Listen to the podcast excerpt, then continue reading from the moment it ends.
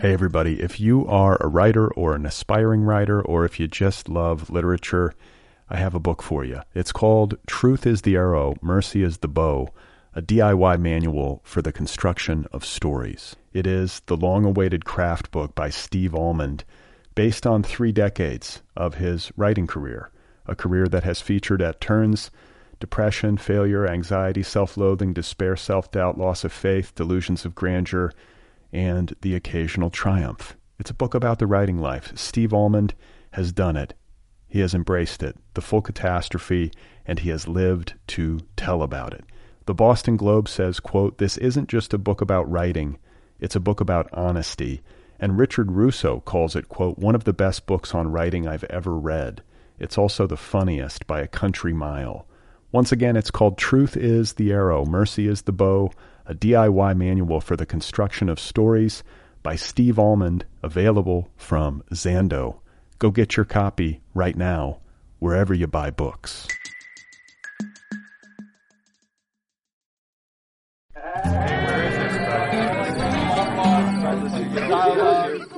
All right, everybody, welcome to the Other People Show. I'm Brad Listi. It's nice to be with you. Happy 4th of July. Happy Independence Day. I have a special surprise for you. This is a Sunday episode. And my guest is Mark Leidner. He's back on the program for a second time. He first appeared in episode 545 back in 2018. Mark Leidner is a hyphenate. He is multi talented. He's written a couple of feature films, the sci fi noir entitled Empathy Incorporated. He wrote a relationship comedy called Jammed. He published a story collection on Tyrant Books back in 2018. It is called Under the Sea. And back in uh, 2011, Mark Leidner published a poetry collection called Beauty Was the Case That They Gave Me. That same year, he put out a book of aphorisms on Sator Press called The Angel in the Dream of Our Hangover. So I'm very pleased to get the chance to talk with Mark Leidner again as he celebrates the publication of this new poetry collection. Once again, that is called Returning the Sword to the Stone. Today's episode is made possible by William Morrow Books publisher of Count the Ways, the new novel by Joyce Maynard, on sale July 13th. Count the Ways tells a mesmerizing story uh, of a family, covering the full arc from the hopeful early days of a young marriage to parenthood, divorce, the costly aftermath, tracking how that aftermath ripples through the lives of all the characters. Ann Hood calls Count the Ways, quote, rich and complex, brilliant and heartbreaking. And Caroline Leavitt calls it, quote, exactly the book we all need now. Count the Ways deals with new love, broken marriages, family tragedy, parent child estrangement, and gender transition. What more could you ask for? Count the Ways, the new novel by Joyce Maynard, on sale July 13th from William Morrow Books.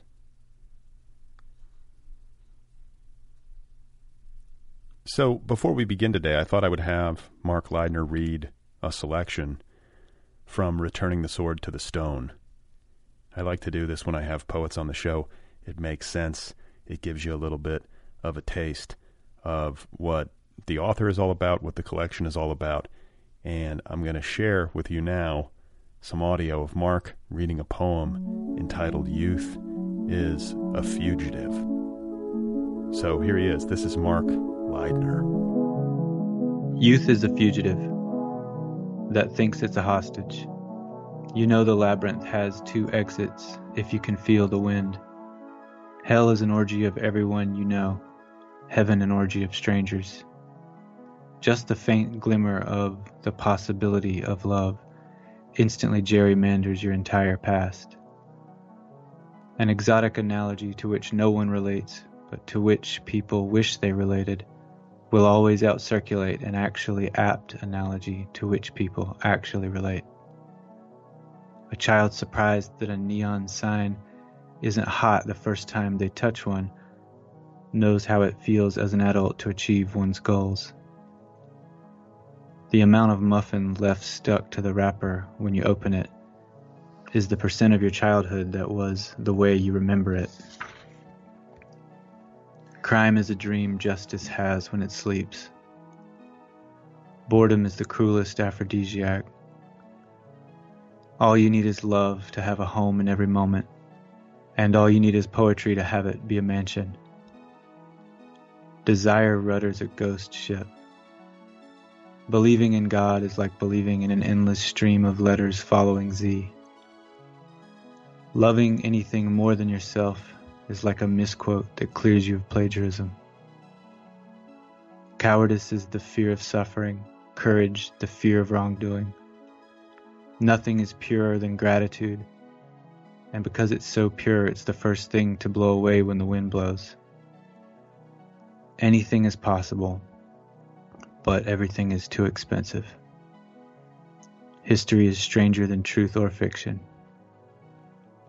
The eyes are teeth that see. Grace is a diaper you never have to change. Morning, a more convincing dream. Life is long for a brief time, then brief for a long time. The problem with irony is that it's too soothing. It suggests a pattern to tragedy and therefore mitigates the terror that tragedy is random. Were tragedy patternless, we'd be meaningless. And all the ironies of literature are a dam against this despair. So, my guest today, once again, is Mark Leidner. His new poetry collection, Returning the Sword to the Stone, is available now from Fonograf editions. It is an entirely pleasurable read. It's smart, it's funny, it's subtle, it's challenging, it sticks with you. I wanted to reread it as soon as I finished the last page. It's that kind of book. So, without any further preamble, this is my conversation with Mark Leidner and his new collection, one more time, is called Returning the Sword to the Stone. Most of these poems are fragments, so I'll kind of think of a million fragments, you know, around an idea, or I'll I'll draw up a bunch of single images that by themselves wouldn't be a poem, but um, the eight years is how long it takes to arrange them in the right order, cut out the ones that don't fit or you know so it's it's very much a collage um, process. And it's not like oh this this poem's eight years old and i wrote it eight and finished it eight years ago. It's like no i kind of had the framework eight years ago and it took me this long or you know it could be eight it could be one it could be two but but usually my poems take a very long time to revise and they're in constant states of revision until someone says, "Hey, we want to publish a book." Then then I go through another intense revision where every I, you know I could change everything. I could change every line or every order, but over time, certain lines will glue together and say, "No, these two need to go next to each other." Okay, these 17 lines are a poem. These 30 lines over here are a different poem. So it kind of comes about very slowly that way but the generation is kind of just constantly thinking of jokes and stuff and twitter is kind of like the the the fuel or um, often I'll think of something it's like oh it's almost as it's, it's good enough for Twitter or I should post a tweeter um, and then I'll say no that this one can be in a poem or you know so it's it's often thought of line by line.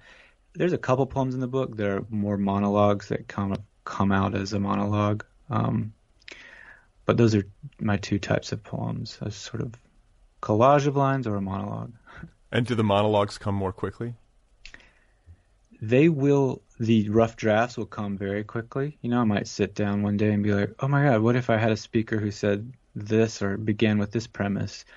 And I'll I'll crank out a draft in 20 minutes. You know, just off the top of my head, and that will still take eight years to revise so it doesn't um, every time I look at it, I want to change it, and I so I, every time I want to change it, I keep changing it, and then I'll change it back, and often eight years after the first draft, I end up with a final draft that is almost exactly the same as the first draft, but with a, just maybe one good line somewhere in one slightly better line somewhere in there, or a slightly better ending.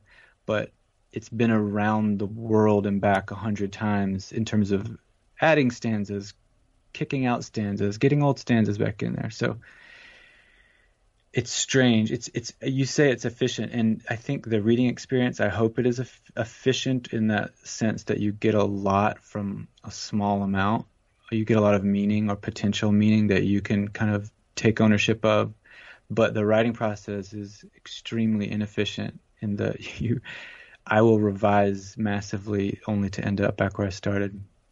That's interesting, and it's interesting too to hear you talk about Twitter because I think last time you were on the show we talked about your Twitter and how uh, much I like it. Uh, you know, especially stacked up against most Twitter feeds. Um, there's a real, it's a real art project for you. I think that's maybe the best use of Twitter is like a poet making poetry on Twitter or, or you know conceiving of the entire thing as as a kind of rolling art project.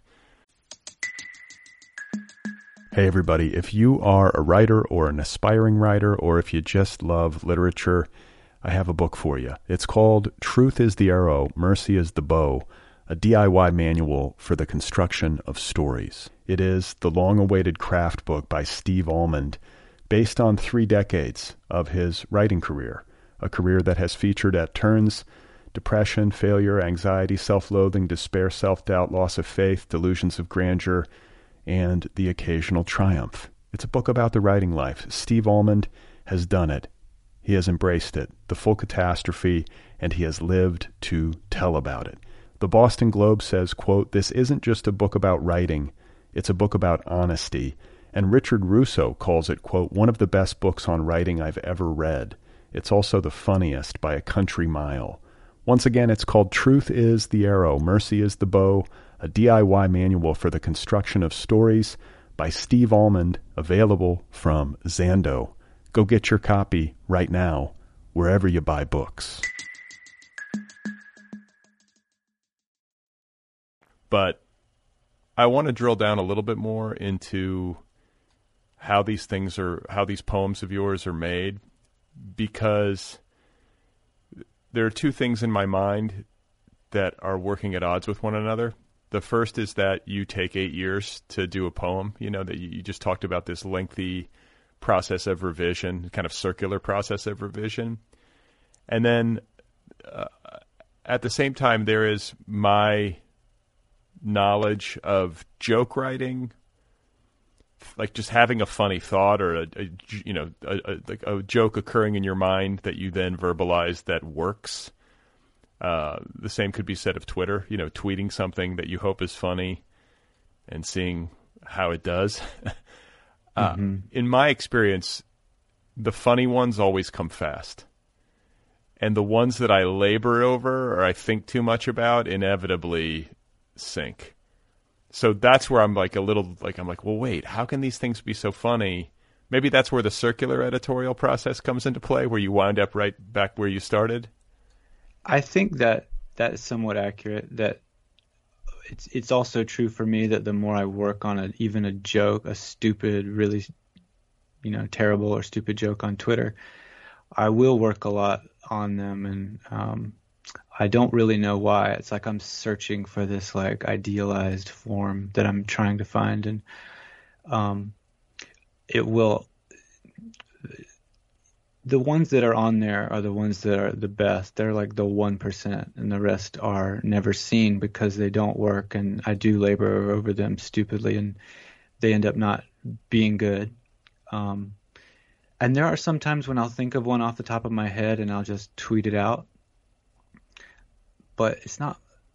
It's it's always missing something. I always look back at it again. I'm like, oh, I should have. I wanted to. What happens if I'd have pushed it further or something? So I think that if you're in general writing comedy is and jokes is is more improvisational and quicker, and that is a way to do it. Um, and it's it's. But I I always go past that. I will over revise. I'll kill a bunch of them by over revising. But if you keep going, I think there there is the ability to construct a, um, for me a, a more appealing joke with an intense amount of revision. Although it, I don't think it's worth it. So it's it's almost like even when you succeed, you fail. Um, I wish I could be someone who only tweeted off the top of his head, and I never looked, I never thought about it once, you know, past the first draft, and then I also got a million followers and a million likes and uh, whatever that means, whatever kind of success one envisions for that behavior. But um, it just, I don't, it doesn't work for me. My my off the top of my head jokes are not good. They're they're usually like petty or like um, there's like a thread of self pity in them that I, I don't like, or there's something about them I don't like, so I will inevitably try to like bury them, bury those emotions I don't like to show underneath this like encrusted layer of revision, so that I can get to a joke that um, I don't know is more mysterious to me. Okay, so a bunch of things. First of all, when you're on Twitter and you you put something up and it doesn't perform well, like do you take it down then? Like do you let the audience decide what gets to live on your Twitter feed?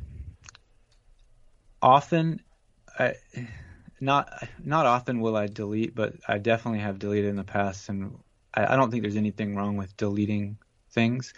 Um, I'd say nine times out of ten, if a joke does terribly, the other day I tweeted one. I got, got like one like after like eight hours, and I was like, "What happened?"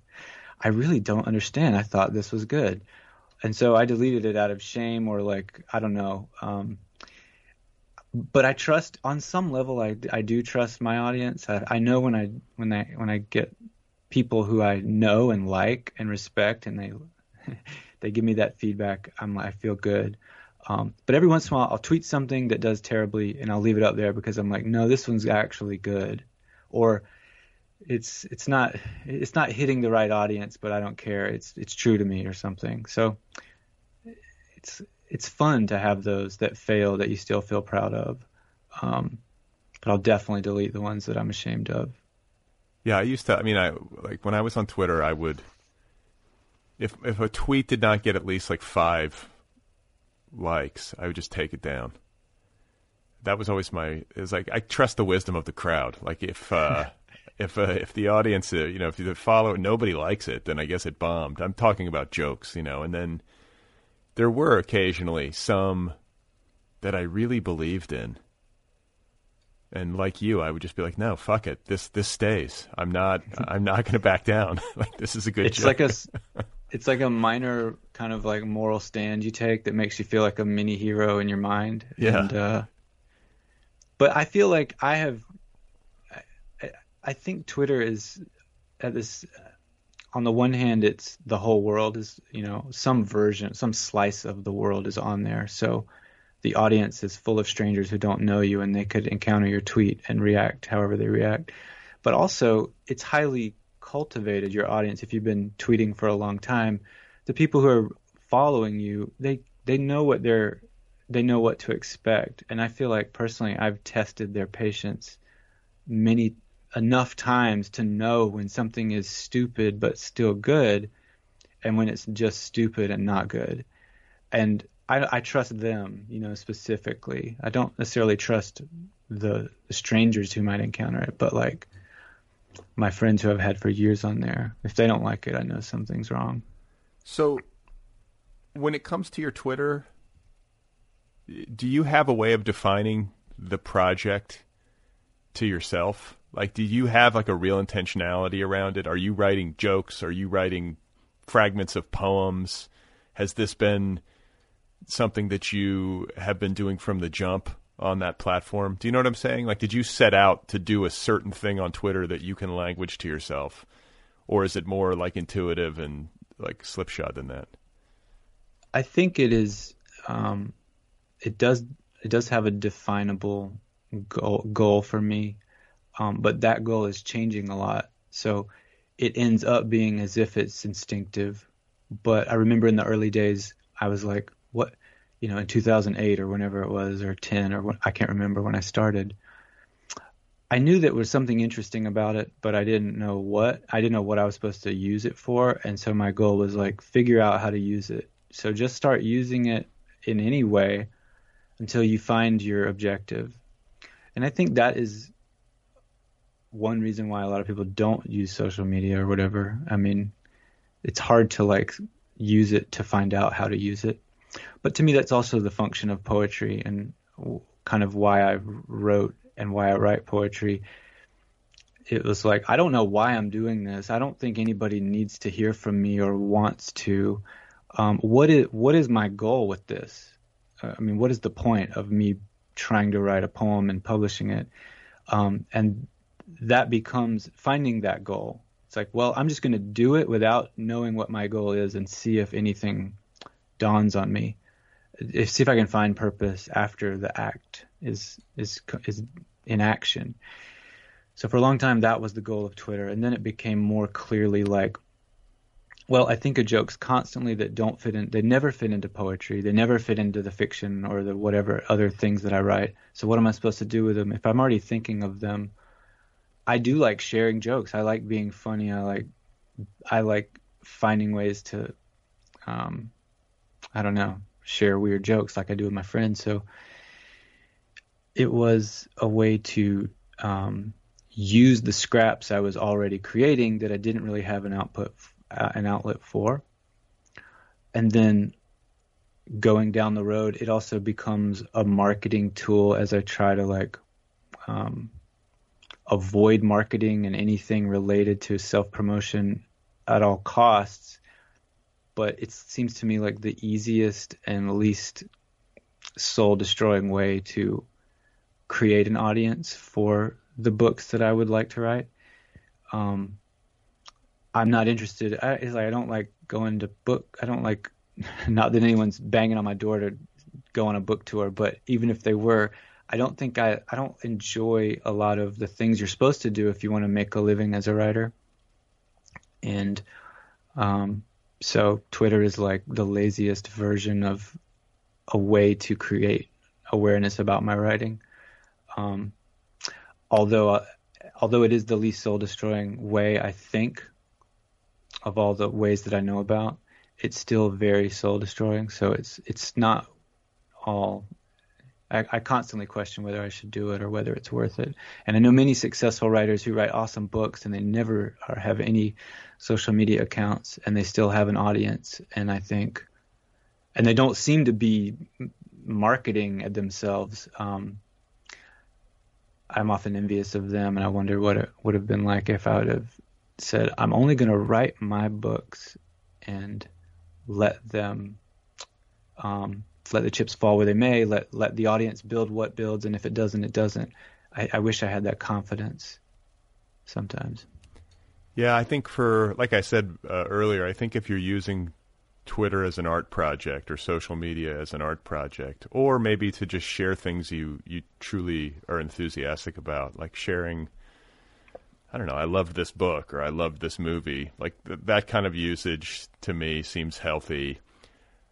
I guess it's all how you relate to it. I had to stop just because I was too hooked and it was driving me crazy. I think a lot of it had to do with the past four years and just how toxic things got. But I think I'm better off without it. I was never particularly good at it, and I, I guess too, like how soul destroying it is, has a lot to do with how you respond to audience response.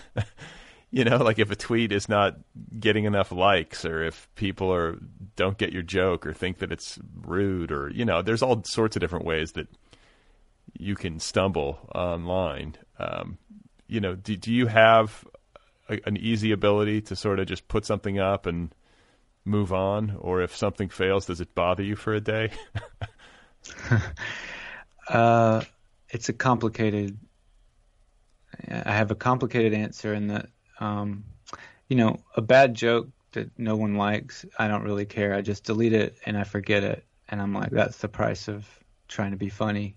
Um, the other thing, like people actually being mad at you or um, or being upset about something you've written, I feel like I, f- I fear it a lot more than it has ever happened, and um, so I don't I don't really generally care about that. I think if if if I felt like my jokes were if I stumbled in one of the millions of ways you can stumble, I think I would get over it pretty quickly. And so I think that's what allows me to keep going and constantly blasting out stupid shit. But, um, but I, I would certainly, I certainly fear that. And so I think that's part of why I've revised so, so heavily. It's like, I'm like, is, is there anything about this joke that isn't like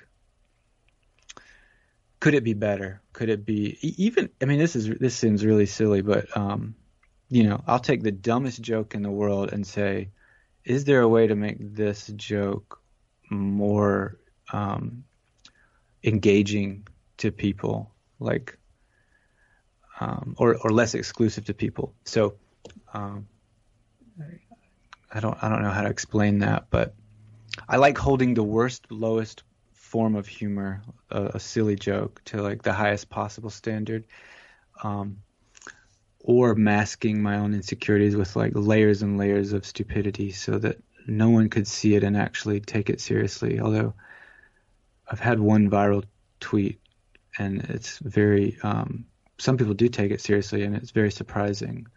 Um, what is it? It's like a. It was written during I don't know some Trump scandal about I don't even remember, but it was it wasn't even about that. It was like I drink ravioli. I drink. Um, it's like the tweet is I every morning I fill up a um, a thermos full of tea, but instead of a tea bag, I put one ravioli in there, and so it's hot water and it cooks the ravioli all day. And so I like I drink this ravioli tea all day. And then in parentheses in the middle of the tweet, it says, I work at the White House. And then it goes on to say, like, at the end of the day, I get home and I finish the tea and I like the ravi- the wet ravioli slides into my mouth and I eat it.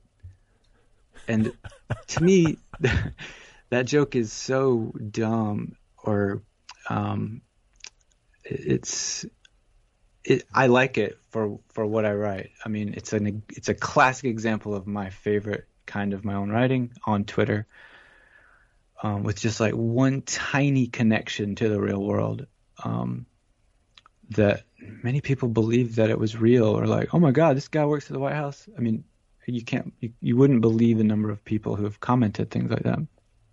So I don't like it. I don't like viral. I don't. I, I like tweeting dumb jokes, but I don't like um, attention. So it's really, it's actually more painful to be retweeted a, a thousand times than to never be retweeted.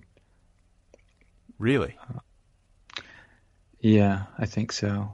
It's like too much dopamine. You just like overdose and something bad happens.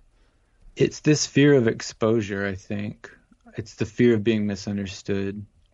Um, and I don't know just being a paranoid, anxious person. And when and so if I'm not depressed, I don't care. I'm like, whatever, who cares? Stupid. Moving on. But if I am depressed or anxious, oh man, it's such a it's such a reason to fear anything. Like somebody's gonna read this tweet and think that I actually work for Trump or like, oh my God, they're gonna come at me and like they're gonna knock on my door in the middle of the night. Like my mind will be um, really hyperactive and make me wonder why I'm doing anything online. well, see, but the, the with the nature of your delivery here in this conversation, it's hard for me to imagine. Like the word hyperactive does not come to mind. You seem really mellow. Maybe a little depressive. Is it uh, like is that something you uh, struggle with? Uh, yeah, I think certainly to an. I guess there's no such thing as normal, but I perceive my own depression or anxiety as fairly middle of the road, but I don't really know. Um, but I, I I know that my moods go in waves. You know, um, it's like good weather comes in, bad weather comes in, and then it's a cycle. And uh, when there's bad weather, I'm afraid of everything. And when there's good weather, I'm not really afraid of anything. So I I think, you know, last time we did an interview, I remember being kind of nervous. I've never I'd never done an, an in-person podcast before. Your setup is very professional and like um it was like, oh man, I'm kind of I'm sweating right here, even though this is the nicest guy in the world. I've just met him. He's like literally the nicest guy in the world. Um, and I thought I thought during that interview I was a nervous wreck, and then I listened to it. I couldn't even listen to it for at least a month. I finally listened to it, and I was like, "Oh man, you sound actually quite calm. You sound." I was very proud of how I sounded, mellow and in control, and um, so it's to me that's a great example of how you feel is not how you come off. Um, and as we're speaking now, I, I feel calm in the way that I did after I'd listened to our interview before. So maybe I'm remembering that this is a good interview experience. Well, I hope so. And I think, you know, a couple of things. Like, first of all, I love how you describe your moods like the weather. I and and also like this this notion, which I think is a lot more common than people often talk about, is th- this lack of having a, or this lack of um, certainty about whether or not one's moods are normal. I think about this all the time because I will wake up some days and I'll just it'll it, you know it'll just be on me you know worries self-criticism self-loathing uh, fear about the future, worry for my family, whatever it is, you know, all the stuff that comes at a person in their brain when they're in one of these blue moods. Other days I'll wake up like feeling unencumbered. Uh, I'm never like I can't get out of bed. I'm never that that person. You know, that's always kind of the litmus for me. Like if I can get out of bed, I'm fine. Uh, I think when you're really immobilized, like that's when maybe things have taken a turn. But um, I think by paying attention to it and kind of watching the weather come in and go out, and you go through it enough times, you sort of learn to have a healthy mistrust, um, or at least like a, a certainty that it's impermanent. You know what I'm saying? Like, okay, it's here. Here we go. You kind of watch it and hopefully get a little bit curious about it. And when you're in that mode, I think it starts to diminish. But I do sometimes wonder, like, is everybody going through this? Or do I need to see someone?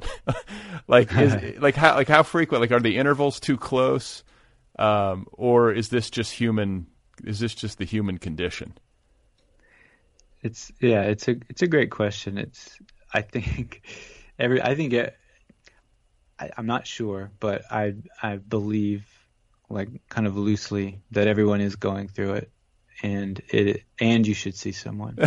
Probably both, right? but uh, but I don't know. I mean, I'm a big fan of of seeing therapists if you can, and um, uh, even if you're totally fine, and if you if you don't have that outlet of uh, of a connection to um, someone who is both not your close personal friend and family member, so there there's like a distance there, and also um, also is like has a kind of um, pedagogical or spiritual or or you know non you perspective that's kind of a not just their personal opinion but some kind of professional or bigger picture. Anyway i don't need to tell you that therapy's good but uh, it's a good question. And um, a lot of people don't maybe maybe i would imagine a lot of people suffer unnecessarily because they think it's not as normal or they um, certainly before I ever sought help, um, I suffered a lot and I didn't know that, or maybe I believed it was normal. And so I was like, well, I'm just going to ride this roller coaster because this is what you're supposed to do as a human being. You get sad, you get happy. And I think a lot of people can be fine without, you know, if you can accept it and say, this is, this is how it is, then um, that actually helps a lot. Um, but yeah, I don't I don't know if there's a normal, but I do know this is that fear and anxiety uh, is always going to be happening, or it's always it's always has the potential to roll in like like a thunderstorm, and um, but when the storm actually is there and you like getting struck by lightning, it's not as painful as worrying about it. So bad things happen, and I think people are pretty resilient when bad things actually occur. They, f- quickly figure out how to adapt and protect themselves and protect other people. But it's the fearing of the pain that is the worst. That's hard to avoid. Yeah, what is the Mark Twain quote? It's like I've been through a lot of awful things in my life, 98% of which never happened. You know what I'm saying? It's like that kind of thing. Like we're so much of the darkness is is is imagined. You know, we we lose we burn up a lot of energy on that. It's true. Um, that's why you know exercise is good and joining clubs and communities is good because anything that takes you out of your head obviously is it's gonna I, re, I think it physically reduces you know the amount of energy in your brain it's like saps it with physical activity or um, social activity um, but I don't know. It's funny to hear you say that because now I'm thinking about that poem. Uh, I think it's called Volunteering. That, yeah. That's what it's called? Yeah. It's a really funny poem about the psychodynamics of being in a group and feeling social pressure to volunteer. and I, I think, especially in the context of being a parent, there are so many of these instances in school communities where it's like, okay, parents, we need a couple of volunteers, and everyone's sort of looking at each other, and then you go into that mode where it's like, should I do this? Is this are people expecting me to do this? Am I a bad person for not wanting to do this? And you know, I'll let I'll let our listeners read the poem to to get the full experience, but it captured something that I hadn't seen captured quite so well before that I think is common to so many of us. And I think there's an irony eh, you talk about how joining things is good for you. I'm often like, I need to be more of a joiner. I need to get more social. I've lamented this on this show many times. And yet you go into one of those situations and it's like, all right, we need some volunteers. Who wants to lead the discussion tonight or whatever it is, you know? And it's like, oh God, not me. I just want to go home. yeah, it, it's, it's uncomfortable, but it's like, I'm, I greatly prefer that social uh, I think I greatly prefer that social awkwardness to the kind of prison of your own head, uh, trapped in your room, like bouncing off the walls. That's that's my worst. I hate that, and I like so when it gets that bad, it's um, you do. I I do find it very uh, freeing to get outside and um, go to. Uh, like a, a, a concert I don't even want to go to. You know, like a there's a there's some band playing at a farmer's market. I'm gonna go get some strawberries and beans, and I'm gonna literally sit there and listen to this band and hang out with someone I kind of like, you know, or kind of know. Um, it's like taking a walk. I never want to take a walk. I, am never like, oh man, I gotta go take a walk right now. But so it's like pulling teeth to get me to take a walk. But once I do, I never regret it on the other end. I never come home from the walk and I'm like, oh, I shouldn't have taken a walk. I'm so happy that I did. And social interaction is often the same for me. It's I hate it when I'm doing it or I dislike it intensely and I can't all my little judgments come out and I like look at all these people and start judging everybody and I feel like a jerk even though I'm being nice to them. And I don't know what I'm supposed to do. Should I be a leader? Should I be a follower? Should I be a should, if I'm if I volunteer, am I going to be stepping on some other guy's toes who wants to be Mr. Big Shot? Like that's also constant. And if I do volunteer and I say yes, I'll do this. Well, I'm going to want to do it my way, and people don't want to do it my way. And well, now we've got a conflict that gives me more anxiety. So all that stuff I think though is pref- preferable to um, fearing phantoms in my own, you know, office or bedroom and like um, worrying about asteroids and uh, volcanoes and wars that I can not control. So I think what you should do in these group settings is bust out your collection and just be like, guys, I'm a poet. yeah. Got a couple of uh, poems I'd like to share. Uh, you know, in, in, in a strange way, I think that might actually work well. I guess it depends if on the only. audience. I wish I was that unself conscious. I wish everyone was, you know, like who really are you? What do you really love? Like let's share it. Let's but you know, those people are annoying. Sometimes those people are annoying. So you don't want to be annoying. I it, it, if if if you if you ran that statistical um, regression a thousand times, only one time would the poet be good or interesting. Would be so many bad ones, and so yeah, I find I find in like in my experience that being a literary person, the less you talk about it, I guess unless you're in like a context like this or you're at a reading or some kind of like explicitly literary event. I'm talking more in just like day to day social interaction. The less you talk about it, the better. Uh, it never ten, never tends to go well. Like, I, and have you ever had the experience where people are like, so? What are you up to? And you're like, oh, I wrote a poet. You know, I write these poems, and I, you know, they kind of start on Twitter, and you're trying to kind of explain yourself, and then you see them tuning out. and it's like, why did you even ask me? Like, you know, like it's, yeah. nobody actually wants to hear about your writing. They might want to read it on their own time, but I think like a little bit goes a long way in day to day, and it's always better, I think, to err on the side of brevity. It's it's very true. I, I think early on I made a lot of mistakes of that. Like I'd go to a reading and read for way too long, or I'd, you know, some someone would ask me about writing and I'd talk forever, and they weren't interested, or they they weren't interested in the nitty gritty. And my nitty gritty was very boring. It wasn't even an interesting perspective on writing. It was just a sort of narcissism. So those are those are all bad memories, but they teach you good lessons. I think about how to. I think really it's like understand the person you're talking to. What do they actually care about, and what do you care about that is a overlap? And like in this conversation, we can talk about Twitter till we're blue in the face. But if I meet like a friend of my wife's family and they're like, "Oh, you're a poet. What do you write?" The answer is much different. Um, but it's still an honest answer. It's just a, uh, it's I'm going to give you I'm trying to give you what you want and not what you absolutely don't want. Which I think but, is a which I think is a kind of social grace, and I think there's a it's a real uh, skill to be cultivated, which is to know your audience and to speak to that particular audience.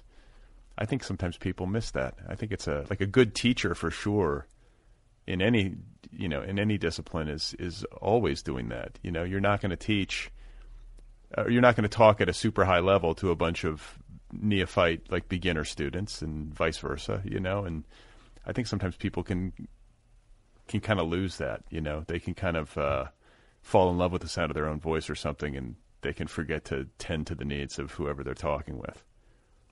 I think the teacher is a it's a good example, or it's a good analogy. I wish everybody, if I could, I don't think I would do this, but I, it might be a good idea if everyone had to teach, because um, I have been a teacher for a long time, and it's I was a, a horrible teacher at first because I didn't really uh, cater to my audience and meet them where they were. Um, and they didn't they didn't get into it and they didn't learn as much. But once I kind of was like, where are they? Where's their starting point? And where what's what's the where can I take them?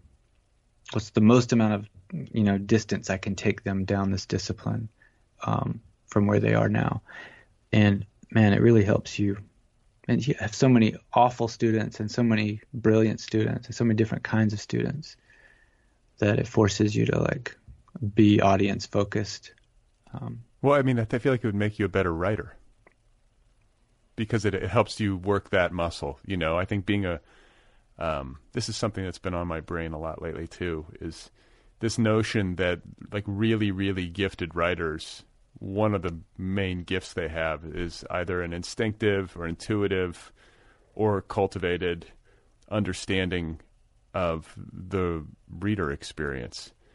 You know, I guess maybe a more general reader experience. It's different um, from person to person, obviously, but like a finely cultivated sense of how an audience is going to respond and what an audience wants, eh, you know, from a story or from a poem.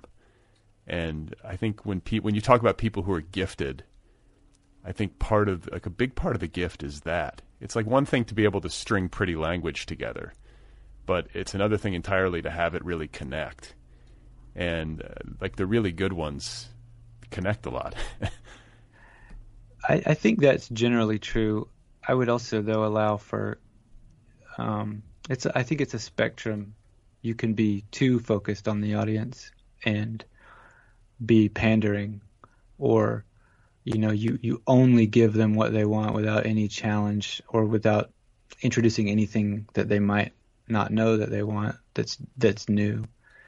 So I think I'm very much an audience. You know, I think about the audience a lot, even unconsciously, and I want to please them, but I also want to challenge them because I think that's what I want from a reading experience. I want to read a novel or a book of poems that feels good, but also feels weird or I, it gives me a lot to think about or feel. Um, so I certainly think you could take it too far. And I also think there are writers who don't care about the audience at all. To me, they're the one in a thousand, you know, who are also brilliant or genius that kind of they they they gamble everything on their vision regardless of audience and sometimes that gamble pays off although i think it's very rare like james so, like james joyce or something i'm trying to think of who it would be but you know, like I mean, Ulysses or Finnegans Wake or something like that.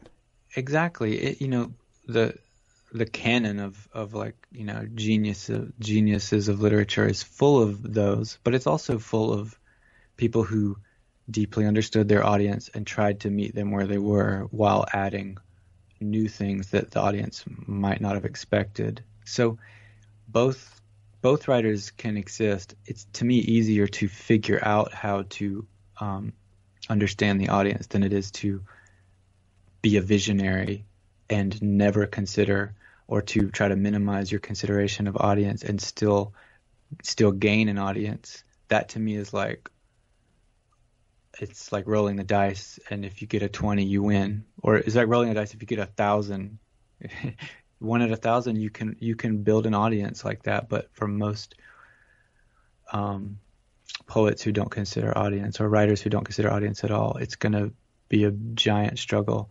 And I've met writers, many writers who don't care about success or even having an audience. They just want to write their um, difficult texts or challenging texts without regard to the audience. And as long as they're happy with those, get with that gamble, I think they should be encouraged. And um, I think, you know, I I will read an experimental novel and and really get a lot out of it, um, knowing that almost no one I know else will, because I like the being forced to uh, to think about the form of the novel or the form of the poem, and I really enjoy those things because I'm like a you know nitty I'm in the nitty gritty of craft and um and, and language and all that, but I know that many people will have no patience for that so the most frustrating though is you meet a writer who is unwilling to compromise about um, meeting their audience where they are, and they also feel kind of wounded or or embittered by their lack of um, attention, and those are really tough because I don't know what to tell people. You know, that not that it's my job to help them, but it's I've had many friends who are like, I mean, I've had to grapple with this. Everyone I think does has to grapple with like how weird am I going to be? How me am I going to be? How idiosyncratically me am I going to be? And what amount of attention do I need to still feel validated? Um, we all make that choice somewhere along the spectrum. Yeah, I mean, and, it's like it's calibrated, right? You know, and I think a lot of it's you know intuitive like balancing the sense of wanting to challenge a reader, say, or be experimental or be idiosyncratically yourself against audience expectation, wanting to wanting to crowd please, you know, it seems like the good ones are especially the ones that resonate, but also, you know, make motions toward high art or whatever, tend to find a nice equilibrium there. Uh, and I think even the person who's sort of defiantly idiosyncratic and doesn't quote unquote care about the audience, that person, especially if they're successful in connecting, maybe not with like a giant audience, but if they write experimental work that has uh, like a cult following or something, I would argue that they, even if they profess to not care about the audience or to not have that top of mind, that the kind of talent that I'm talking about um, is tied to their ability to edit themselves. You know what I'm saying? Like, I think it comes down to that part of the process where you're editing yourself and, yeah, maybe you're just trying to please yourself, but even there, you're making determinations about how the work comes off, and that's how the work comes off to a reader. So maybe you can trick yourself into thinking you're the only reader that really counts. But at the bottom of it, I think if you're if you're successful in rendering a book that some people enjoy anyway, that you do have at least a, a, a you know some sense of, of their experience, you know, in your brain, buried maybe, but but still there. I, I really agree with that. I, I used to have this thought. It's not very original, but it was that um, I would tell myself, I write to please myself, but I take it as a as a given that myself is composed of all the people I've ever met, all the things I've ever read, all the other all the other audiences.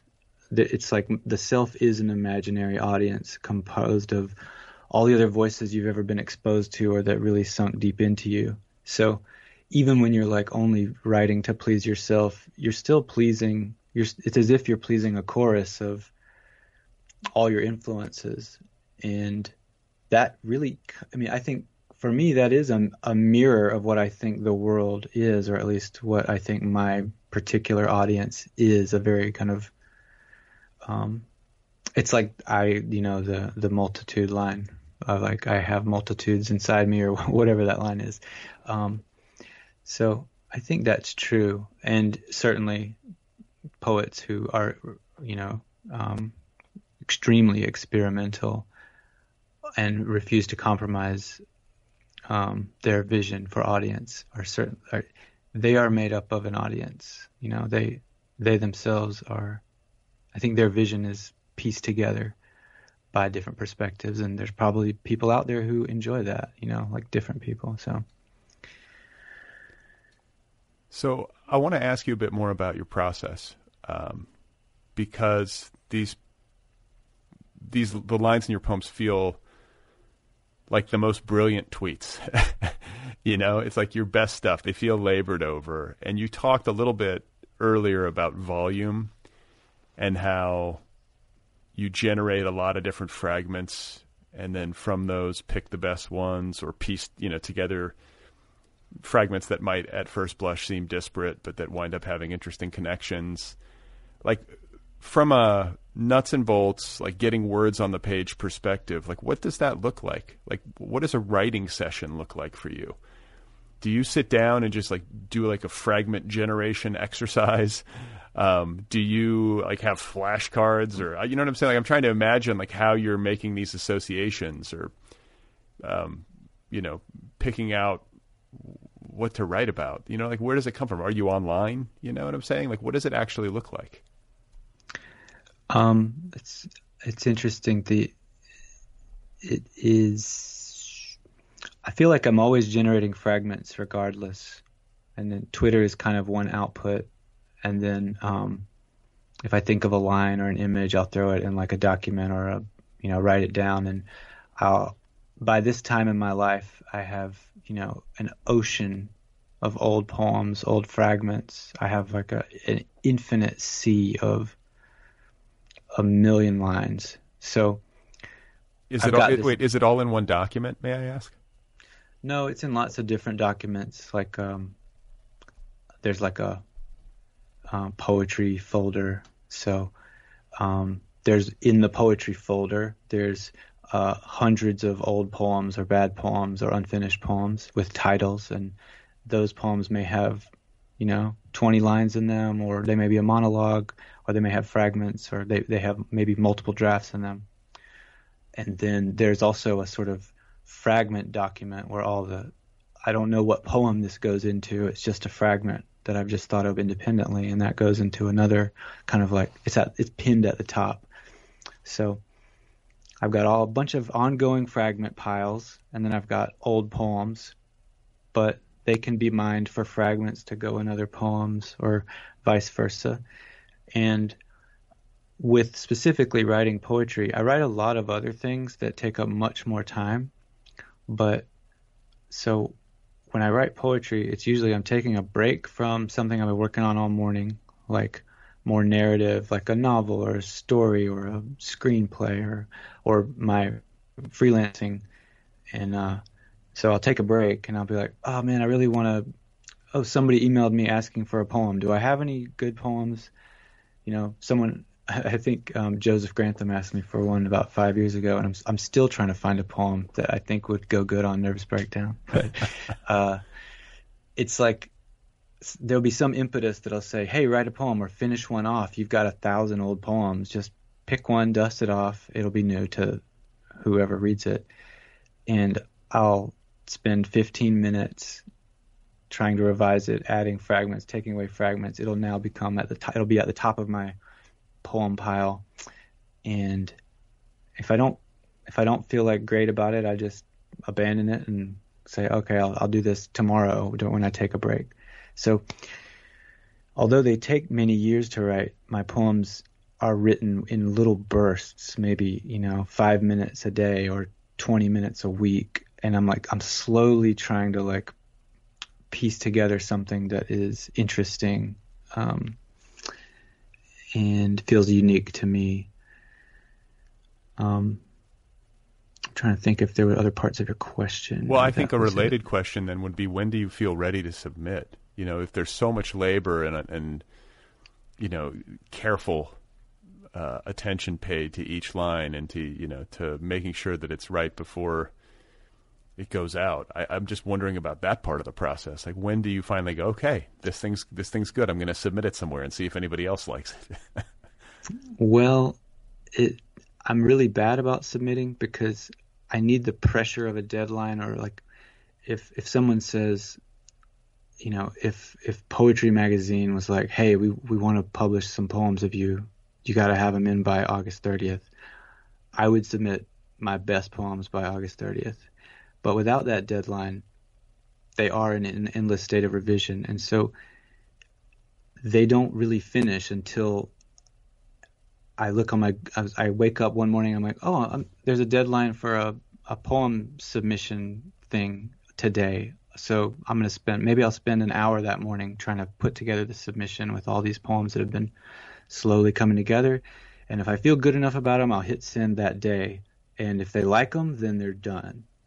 You know, if they didn't like them, then they're still in progress. And I don't. Um, I think because of Twitter, uh, I know many.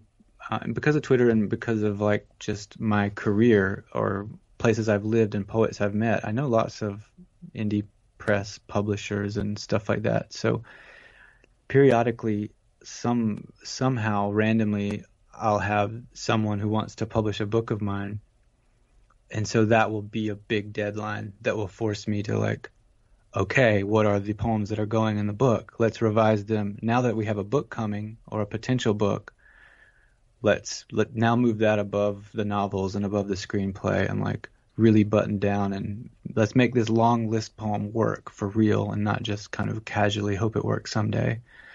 Um, so it's often the book or the, the actual publisher of the website or something saying, "Hey, were you going to send me those? They're due today."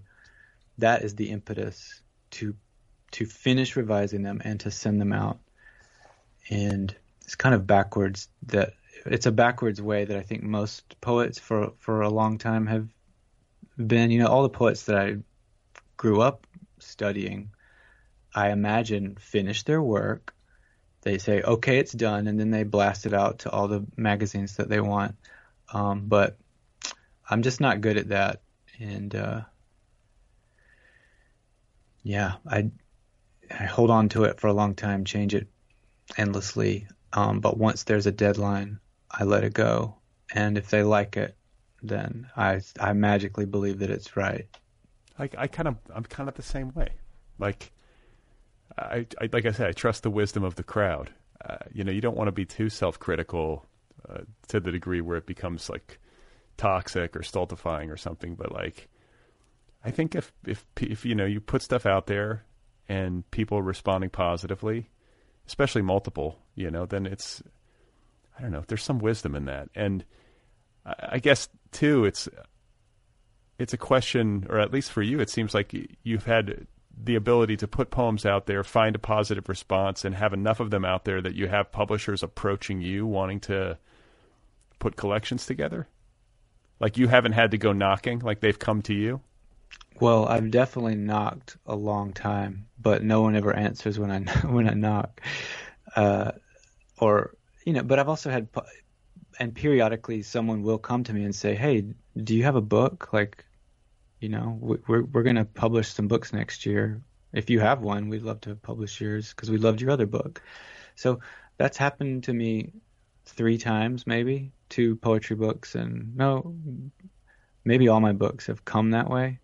But it doesn't mean that I didn't have an infinite or thousands of rejections. So like you know, I, I tried every single contest for, you know, years and years because I wanted to try to publish a book and never even, very rarely would even, um, you know, be in the honorable mentions. And that makes sense because I don't, I didn't publish the conventional way. I'm not like putting my poems in like the whatever review, you know, regularly. And so, and I, I, think I don't write poems that go well in, even in in in a lot of magazines because they're too long. They're like if you when you read when you read my poems or especially the longer ones in a book, in a book that has been like pristinely designed to create a halo of meaning around these specific poems, then it's a whole different experience than like oh,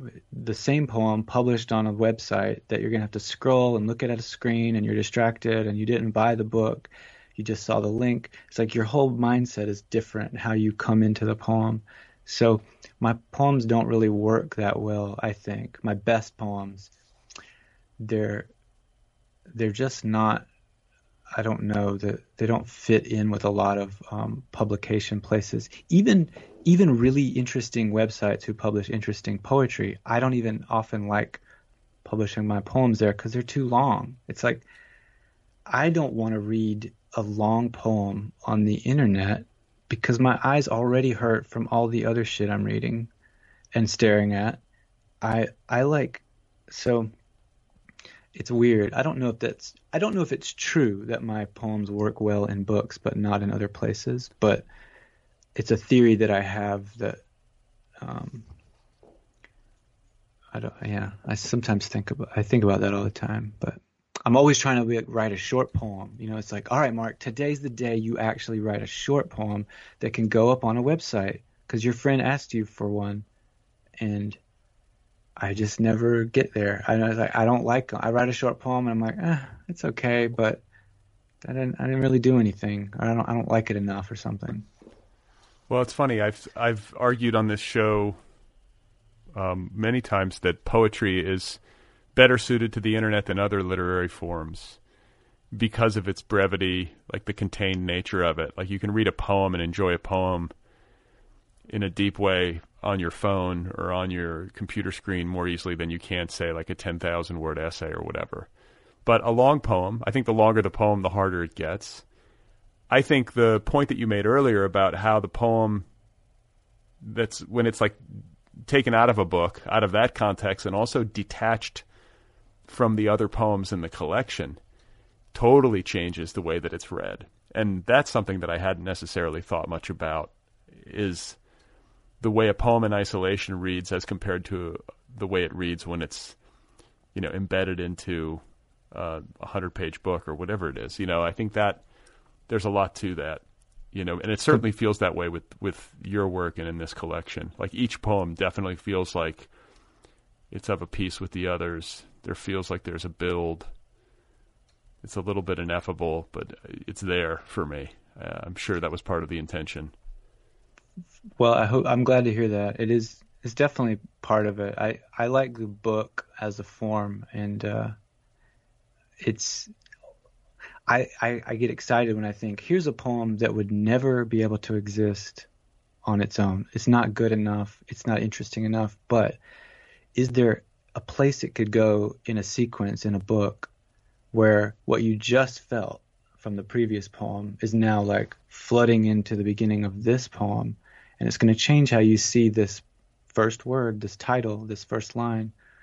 And that is really interesting to me that's like you're it's like you're you're playing with the forces of context as they flow through a text and changing how the text feels that's sort of a kind of transformative magic to me that I think is usually only possible in a book. Although you know, cool stuff you've read online probably does the same same thing. And there's this, you know, the random context or the self um, self cultivated context of a Twitter feed is also it has a similar effect. It changes the the flow of emotion through the text that you read next to one another. But in a book, you can really um, get that working um, and push it so that I think that there's some surprise the reader feels when they read a poem and they're like, I didn't, I don't know why this is feels good.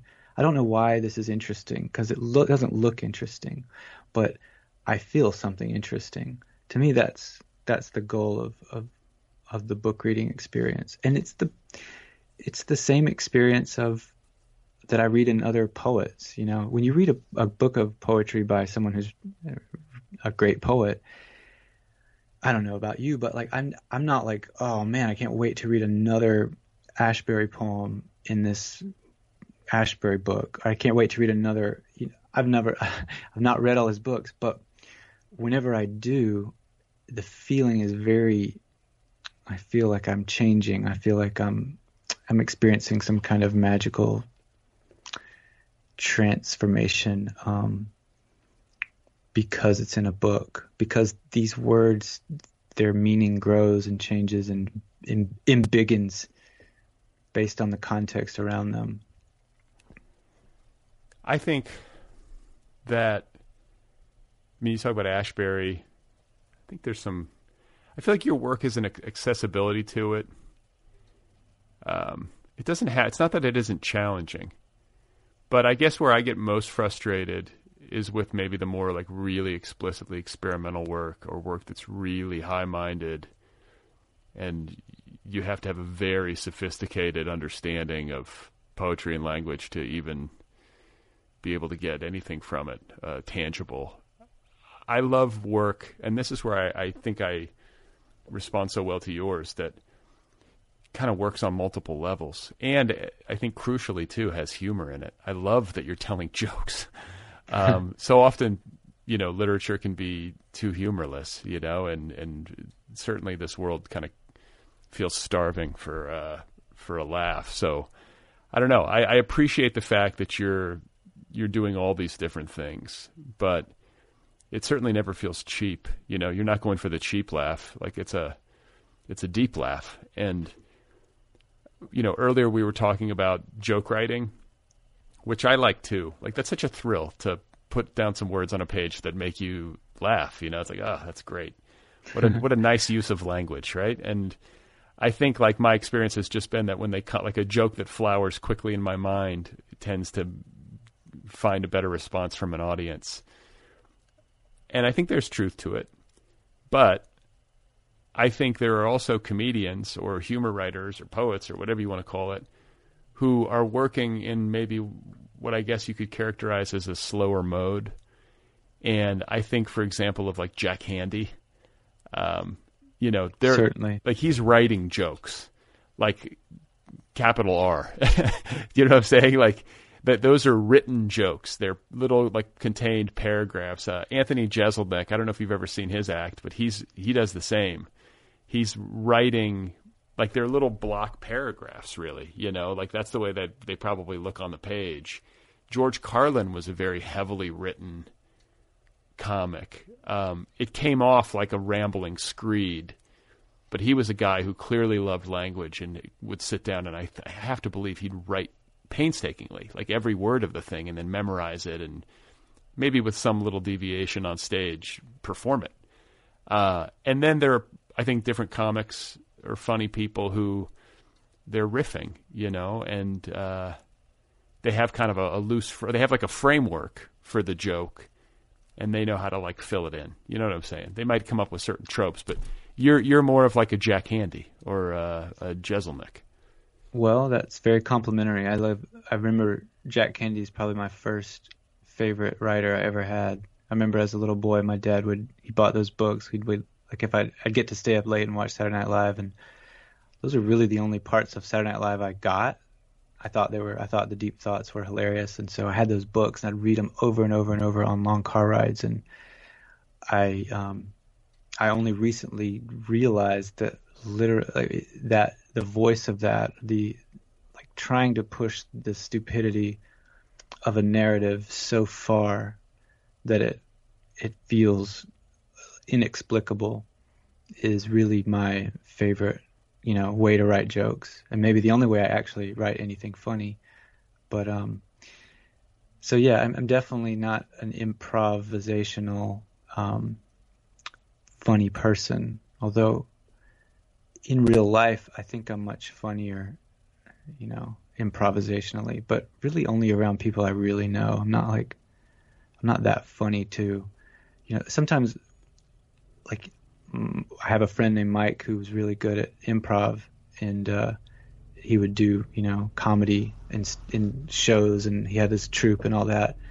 I mean, he could be so funny just just meeting total strangers, instantly hilarious, and I'm always just standing there like, uh, I gotta think for a long time to be funny. Like, I don't know what's funny to these people. I don't know what's funny. I don't know what to say to them. I don't know them.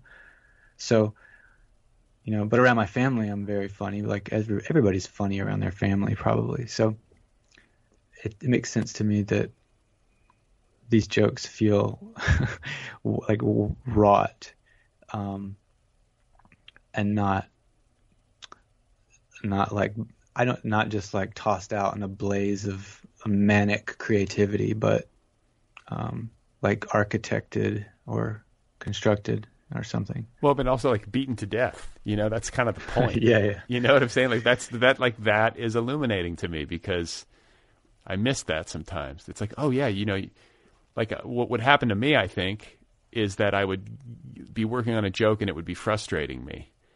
You know, I'd be like, ah, I just can't get the the twist. You know, I can't get the laugh, yeah. and then I would abandon it. And I think what you're doing is like you're continuing to just hammer the thing and push it. Oh yeah like push yeah, it. And that's I'll the... keep it in the draft folder for in the Twitter draft folder.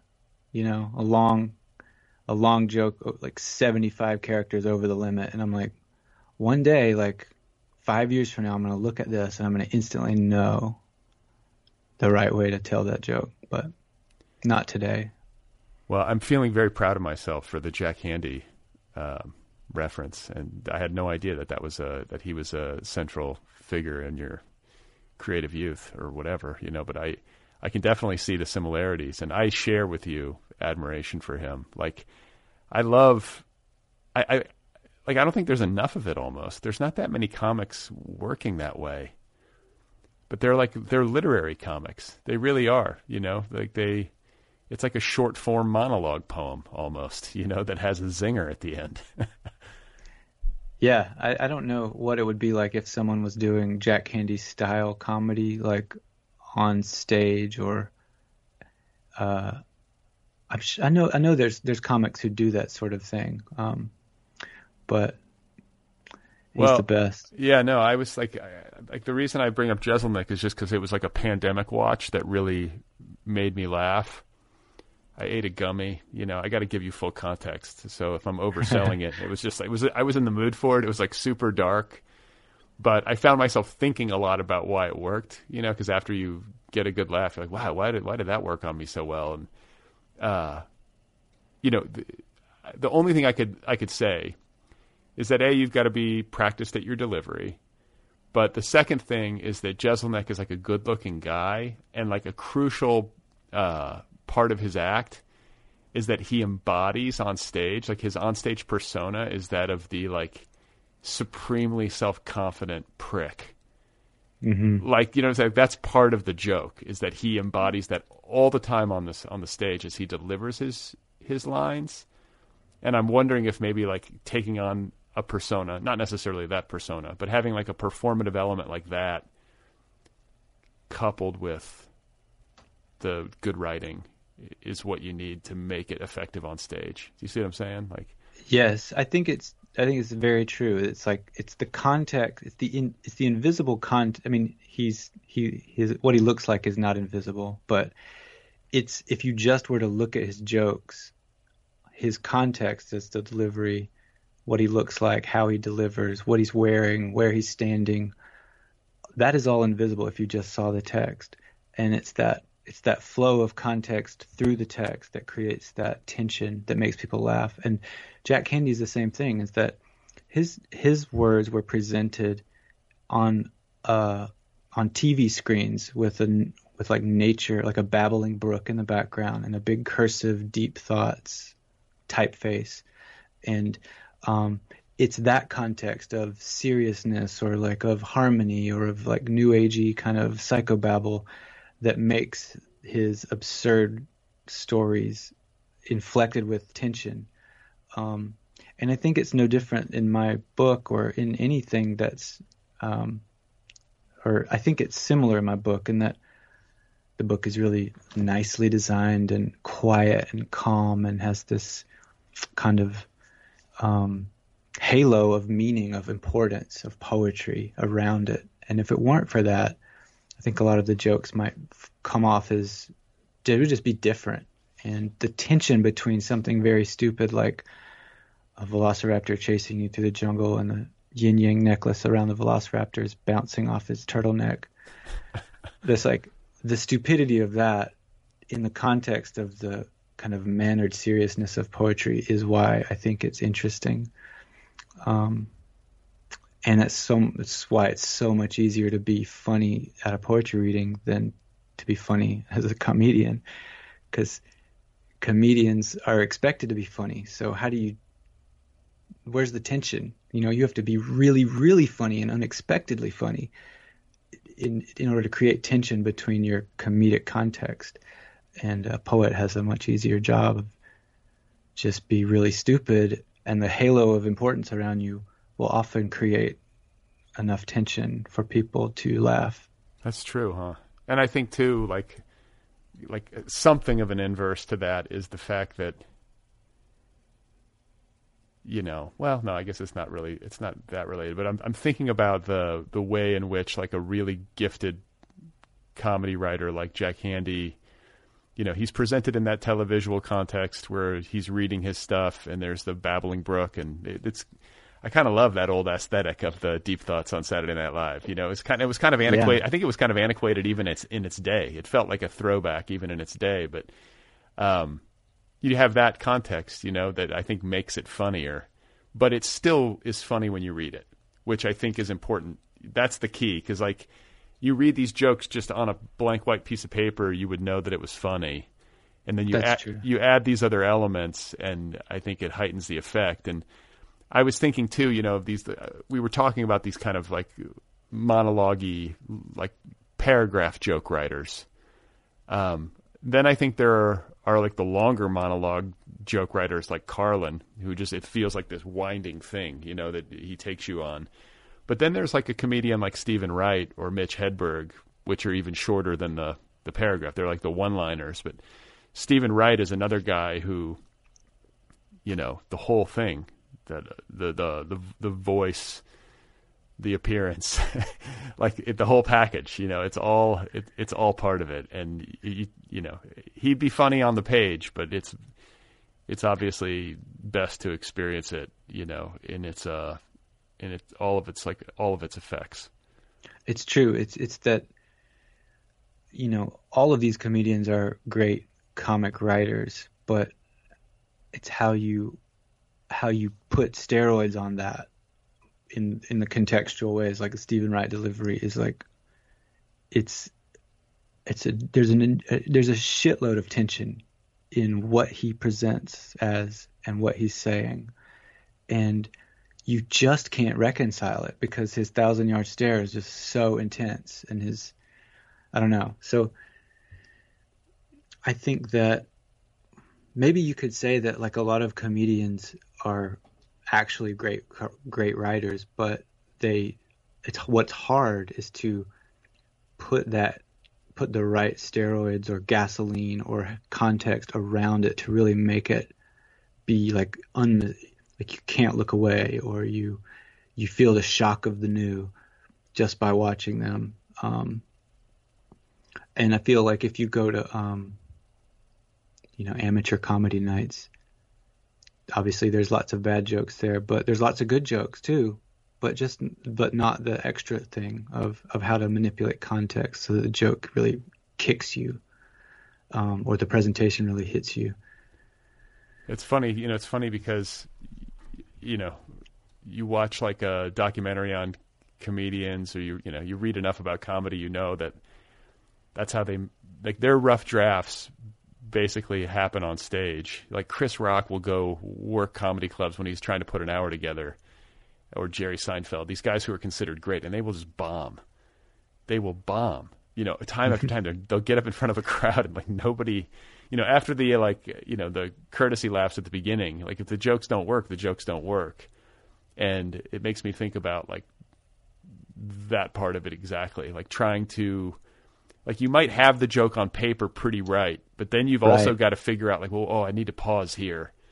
I wasn't pausing long enough. You've got to give the audience enough time to catch up. Like you get you get sort of uh, calibrated in all those little tiny ways that nobody can see, and then you know once you've got all that mastered, then you can go out on on on tour and kill most nights. You know, like so when you see the like the one hour special on HBO, it's like at the end of that long process, and it looks sort of effortless, but there's probably so much going on, you know, uh, internally and in the room itself and all of it. You know. Yeah, it's um, it's it's really fun to watch.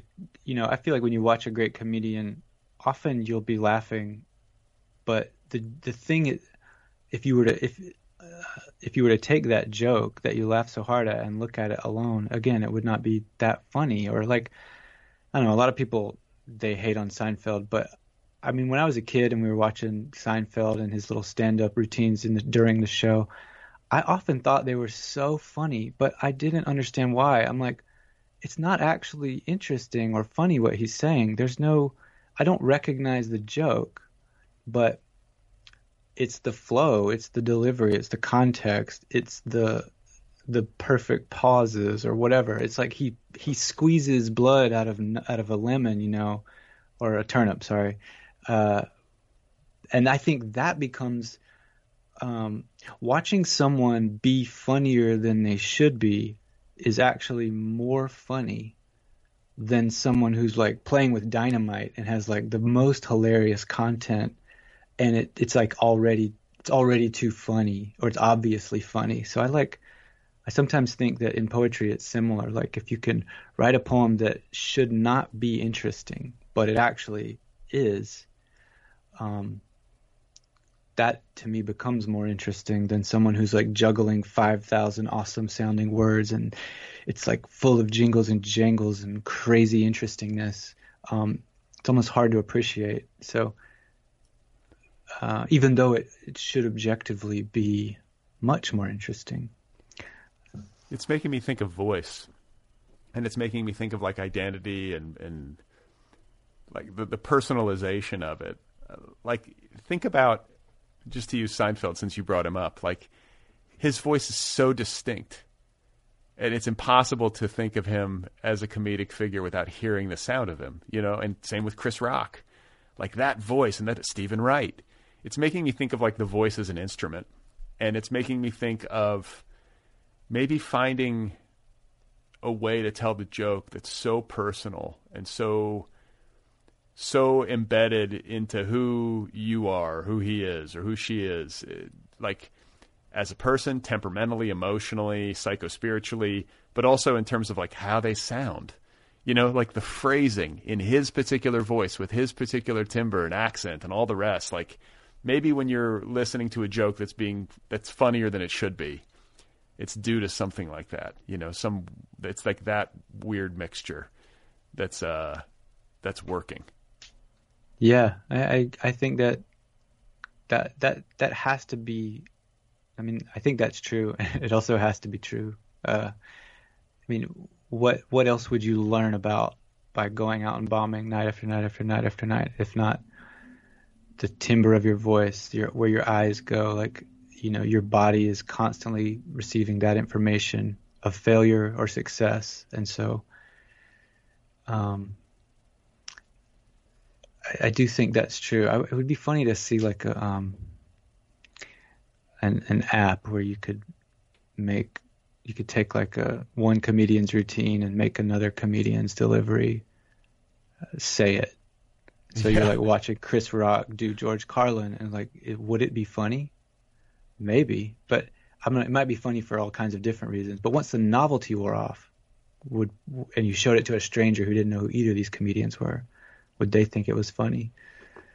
I don't know. Makes me also think about the importance of like having a good voice, like kind of like you would you would uh, use it in a musical context. feels like a lot of these comedians have really good voices. Like Dave Chappelle, that dude's got such a great voice. Like it, like that's part of it. It's part of the reason he's so effective up there. Is that like he's just got that awesome voice, and I wonder if he he he would not be. I have to believe he would not be nearly as funny without it.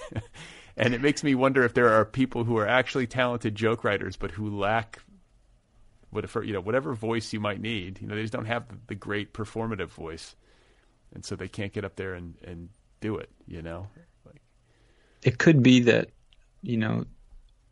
But, but I, th- I think it's something that they would learn. I think if you if you decide I'm going to be a comedian, I'm going to write my ass off, I'm going to perform, I'm going to learn, I'm going to get better. Your voice would probably you know, I, I, you probably, do you know any actors? I've known a couple actors who like do this voice based, like their their actor training, their school of how they think of it is vocal. It's like it all starts in the voice, and it's they they find the voice, they they find their voice through the character or whatever. But it's like they they get the voice right, and their body you know their mannerisms, their actual, the rest of their acting kind of takes care of it. And I think performing night after night, just show business. It's like in any context is gonna build your. You, if you're gonna keep doing it over and over, your voice will probably develop. I mean, I feel like my voice gets better when I'm teaching a lot. You know, if I'm teaching semester after semester and I'm talking constantly, how I talk becomes better. And now with the pandemic, I haven't really been teaching in classes for a long time. So man, when I start talking to random, just random people in life, my voice doesn't even feel. I feel like, oh my god, what do I sound like? I sound like an idiot. So it's. I think you have a great voice because I would say, arguably, maybe you were born with it, but um, it's probably because you practice or you just, you know, this is what you do, and like it's very. It feels authentic, feels rich, you know. So it's, I would say. I think like has it always been exactly this? No. Or have you has your voice gotten better? Well, I think if I I mean I don't listen to a lot of my old episodes, but I know I can like every once in a while I'll push play on one from like seven years ago and cringe. I like yeah. I think like lower and softer. I think is where I'm at. Like I think if if I'm keyed up, I'm talking like louder and high, you know, like and if you're mm-hmm. I think like this is more how I actually talk. I don't know. But then even that can become affected if you're thinking about it. You just basically don't want to be self conscious at all. But I used to shout too much. Like it, you do learn how to relate to a microphone better the more you do it. And I th- sometimes I'm like, why am I yelling? Like I'm just like just shouting into a, a microphone for some reason. But you know, you live and learn. And uh, I, I guess like a related question for somebody who's as funny as you are is whether or not you've ever performed uh, you know, you kind of mentioned earlier that you you don't love. I don't think you love performance, but have you ever thought about being a stand-up comedian? I have done it a little bit a long time ago. I was go to an open mic and try it out. And I bombed most of the time, but I was um, I don't know why I was doing it. I think I was bored, and um, I wanted to try it. And I, I, it's like one time I did I did good, and people were really laughing, and I didn't completely forget my whole set, and it worked, and it felt so good. I felt, I just felt like I was flying.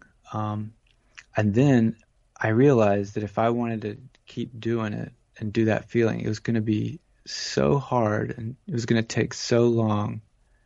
And I I looked around at the other open mic people full of you know other people who were doing it for much longer and had real ambitions to you know become stand-ups or do comedy um, semi-professionally or whatever.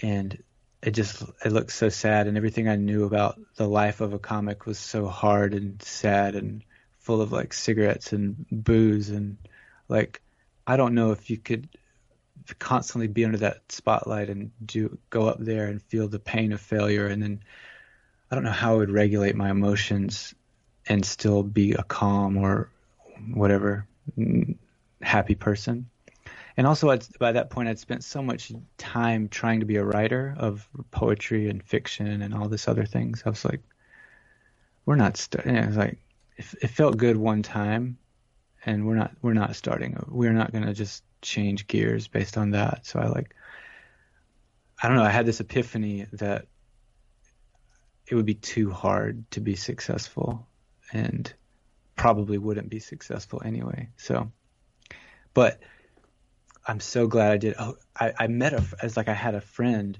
who I saw one time, and she had mentioned wanting to do stand up at this open mic, and I randomly ran into her one day, and I was like, "Let's do it together." We had a pact, like we'll both do it. We'll workshop our jokes. We'll get up there, and we won't. We'll be afraid, but we won't back down. And we did it, and it felt great to kind of conquer that fear. And I think everybody should try it at least once if they can, just to just to try it and know that like the, the hardest part is walking onto the stage. I've never felt more nervous than right before I went up, and it was like five people in this stupid bar. There's no there's no stakes for failing, but it just felt like your heart is just pounding out of your chest, and you're just full, flooded with all kinds of hormones and I don't know adrenaline, and to get up there and the light comes on or it's on you and you can't see the crowd and you just start talking and it's an out of body experience and you sit down and you just feel like you're floating. So it's such a weird experience that i highly recommend it to any writer. Um, and I think it's a metaphor for a lot of life and a lot of writing. Anyway, I could talk forever about that. Yeah, no. Uh, period. Making me think of a couple. I had like Sam Tallent on the program not too long ago. He's a comedian, and he wrote a great novel about a comedian um, called Running the Light, which I recommend. If you haven't read it, you'd probably dig it. But I'm also thinking too of Leland Cheuk, who was on the show, and I think as part of like experiential research. My memory is spotty, but I want to say he went out and as like doing experiential research for a book. He was like basically a working comedian in New York City for a couple of years. Like he would go out to open mics and he'd do the clubs. You know, he was he was really on that circuit. But the the ulterior motive was to to write about it. You know, not necessarily mm. to. I think if like great success had come, you know, like uh, you know, it would have been a bit of a surprise, and I think he would have rode the wave. But it was mostly just to get to know that life. And I, I, I agree with you. I think, I mean, God, for anybody to go through that would be a useful exercise. At the very least, it would help you with your fear of public speaking, right? I mean, it's funny that because a few years after I did that, I someone there was a public speaking class up. You know, they were they needed a teacher for it at a college, and I applied for it. And I was like, I don't know anything about public speaking, but I did my pitch was I did stand up for a couple weeks one summer and I feel like I learned a lot and that's what I would teach. Just like stand up, get up there and face the spotlight and say something you care about or, you know, say something that you think is interesting, and then sit down. And it was really all I ever taught. Um, Wait, did you get the job? Yeah. That's quite a pitch. I did stand up for two weeks one summer. And they're like, "You're hired." well, you know, their, their bar's pretty low. But, uh, I was gonna say.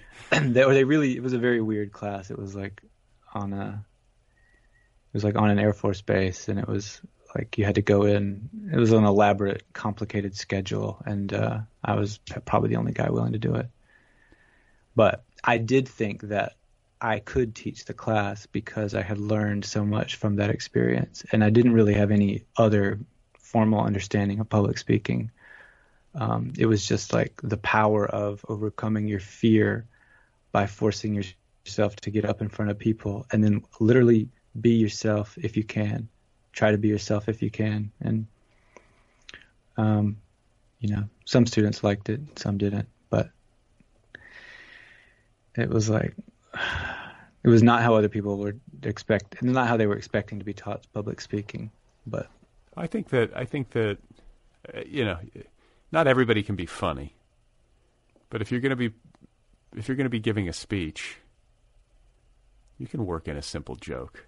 That's about as I feel like that's great advice. You know, you, if you're going to make people suffer through a speech of yours, you can at least throw in a joke or two, and it's a good way to just soften them up, get yourself comfortable. Like nothing makes you more comfortable up in front of people if, than if they they laugh at one of your dumb jokes. You know, like it's a good way to find your footing. So, I think there's a lot to learn from uh, you know from the stand up experience that would be applicable, and you know, I think too being a writer and somebody who deals in narrative storytelling, uh, you know, if you if you know how to tell a reasonably good story, that's another way to get in with people. You know, is to stand up and I don't know, like relate something or tell a, a funny anecdote and bring people in. For sure. I mean, that was really the, the the first two speeches that we taught was tell a story about something that happened, like something you did as a kid that taught you something. And I was like, I don't care about introductions, conclusions. Like, just stand up, tell a story, a story you've told before, but now you're doing it in front of strangers. And um, I feel like if you just do that, you learn a lot.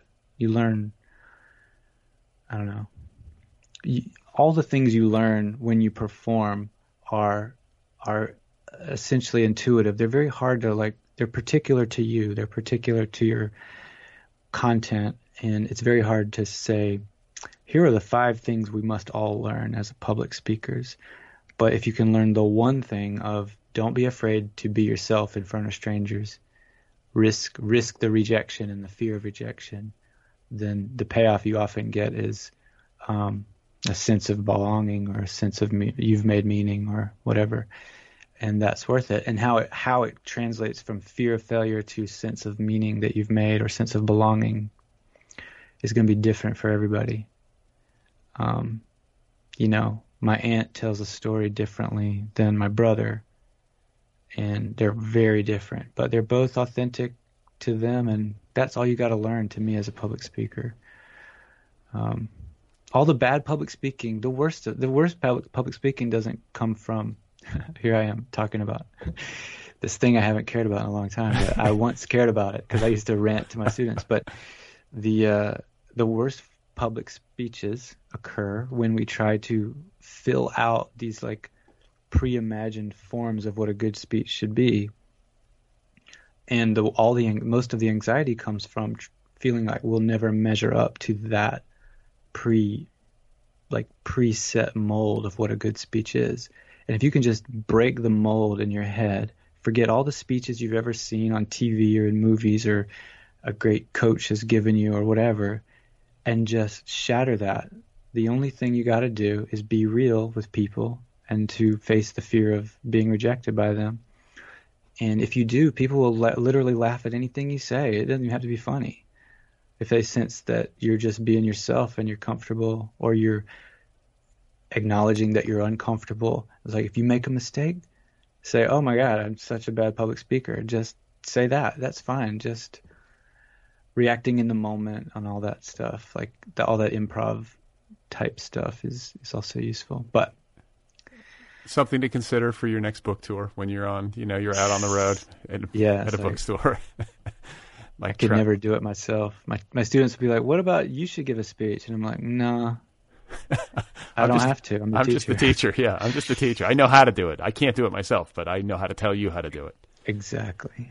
So uh, you are now in California. I'm trying to rack my brain and remember if you were here the last time you were here. Why do I feel like you moved since the last time we spoke? Am I wrong? Yeah, we moved many times. Probably, I think um, we used to live in Portland, Oregon. Then we moved to Georgia, where I'm from. That, And, that's uh, where I on think that- you, that's where I think On you that were. move is when we met. Okay, so wait, you were moving from where to where when we met? From Oregon to Georgia. Right. But my wife's family is in California, so we would like come down from Oregon, stay in California, then on our move out, I think, or maybe it was we we swung through, you know, Southern California, and I think that's when we did our interview. right. But then we moved to Atlanta. Two years later, we moved back to California. Um, And how do you like it? It's great. I only the only thing I don't like is like I wish I was closer to my family, but if we were in Georgia, we'd I'd wish I was closer and my wife would wish she was closer to her family. So I'm pretty comfortable everywhere uh, I've ever lived. And um growing up in Georgia, one thing is that it's every it's all closed in, you know, there's not really horizon because there's trees everywhere. So you look out in your yard or even driving down the highway, you're, you're hemmed in by trees.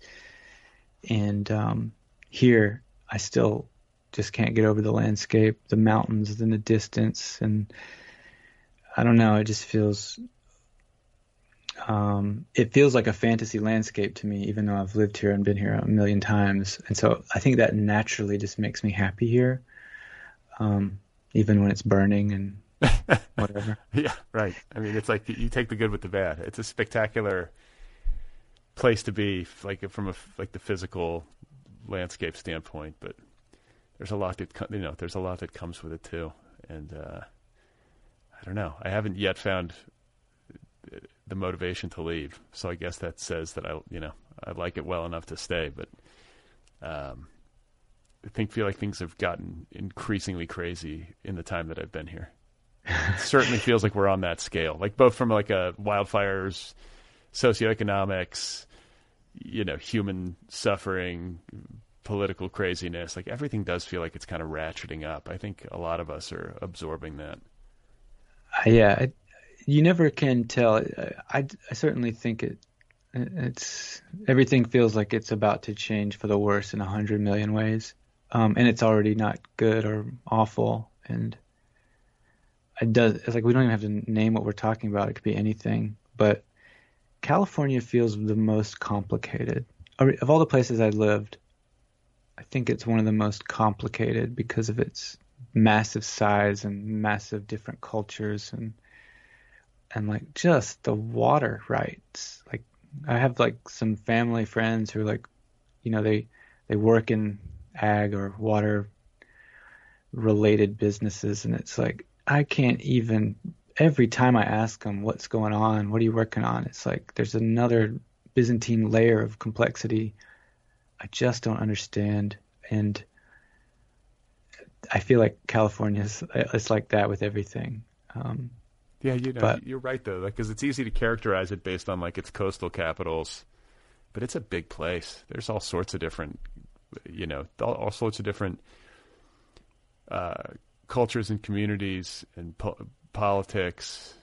Um, I mean, it's it's gigantic. And then, yeah, water rights. uh, That's not going to get simplified anytime soon. Not not just in California, but the whole American West. I mean, this past you know this past heat wave in June there were a, a bunch of articles about that very thing because everything's drying out. So, you know, I don't know. Like, are there just going to have to be? I think there's going to ultimately have to be like just gigantic desalination plants. That, that's the only option, right? You have to suck it right out of the ocean and and uh, take the salt out of it in order to water everything.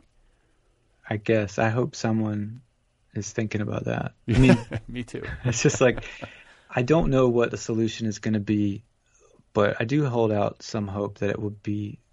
Un- it's possible that there's unexpected solutions. That's what I like hold on to with hope is that there's it's it's very easy to imagine calamities. I, I imagine catastrophes and apocalypses constantly, but what's always surprising is that either sometimes they don't happen. That's really nice, um, but sometimes solutions occur that are completely unexpected. So if it's desal, I hope that hope that doesn't fuck anything up even worse. But um, yeah, water would be nice. This valley where I live, you know, it would be it would be very helpful for a lot of people to have more water. But I don't know. It's I was gonna say one thing recently reminded me of how big California is. Is that um, with the pandemic sort of hopefully ending, I was trying to look up some. Like my wife and I, we really like to go to music, but go see live music, but not not big concerts, just like random bar, random band, like bluegrass or just some some kind of like weird little amateur ensemble of any variety. So I'm like looking up music groups on Facebook. It's like Northern California Bluegrass Festival Circuit. And they're like posting, oh, here, we're going to play here. There's another band playing here. There's another playing here. And like, look, I was like, cool, this is it. We're going to be going to concerts this summer. Little simple stuff. And it's like, it's all like 300. It's called Northern California Bluegrass Festival. It's like everything is like at least 200 miles south of where we live.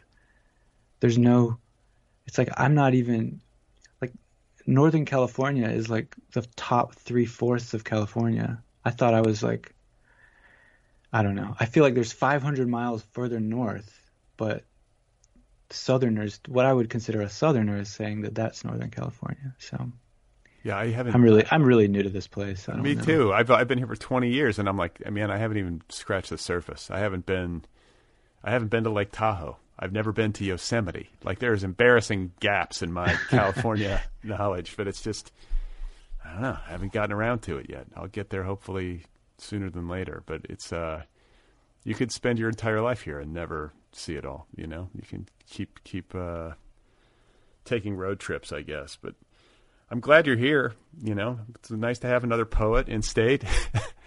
and uh, I really enjoyed this collection, and always enjoy your work. You know, and these conversations that we've been having um, about it because it fuses a lot of things that I'm interested in, like the the fusion of being funny with being serious and thinking deeply about difficult things. That's my sweet spot. So I appreciate the hard work over all these years. Um, you know, in your writing hovel, on Twitter, wherever it happens. I'm just glad that they're, uh, these efforts are bearing fruit and that you're putting them out there into the world. Thank you very much, Brad. You're very gracious, and uh, I I really enjoyed this conversation and our last one. And uh, thanks for all you do for you know giving giving writers an opportunity to talk about their work. Right, there you go, guys. That's Mark Leidner. His new poetry collection is called Returning the Sword to the Stone, available now from Fonograf Editions. You can follow Mark Leidner on Twitter, which I recommend if you're a Twitter person. He's a good follow. His handle is at Mark Leidner. L E I D N E R. Mark Leidner on Twitter. Once again, the poetry collection is called Returning the Sword to the Stone. Available now from Fonograf. Go get your copy. The Other People podcast is offered freely. All episodes of this show, more than 700 episodes and counting, are all made available to you, the listener, for free. It's a listener supported program. If you like this show, if you listen regularly, you get something from it, and you have the means, support the show. Tip your server. You can do that for as little as $1 per month over at patreon.com slash otherpplpod. Patreon.com slash otherpplpod. Drop a dollar in the hat. Drop two. Drop five. There are different levels, different tiers. And as you go up the uh, go up the scale, you get stuff. You can get a tote bag, a t-shirt, a coffee mug, I'll write you a postcard. I'll wish you a happy birthday. Patreon.com slash otherpplpod. Support the show. You can also support this program by rating it and reviewing it over at Apple Podcasts, Stitcher, Spotify. It helps other listeners find the show when you rate and review the Other People podcast. So do that if you have a couple of minutes. I would appreciate it. The Other People podcast has its own app. That too is free. Go get the Other People with Brad Listi app wherever you uh, find apps. If you would like to write to me, the address is letters at otherppl.com. Letters at otherppl.com. Let me know what you think. Tell me a story. The Other People podcast is now available on YouTube. It has a YouTube channel. That's a relatively recent development. Check it out. Smash the subscribe button over at YouTube. Search for the show by name, Other PPL. All right?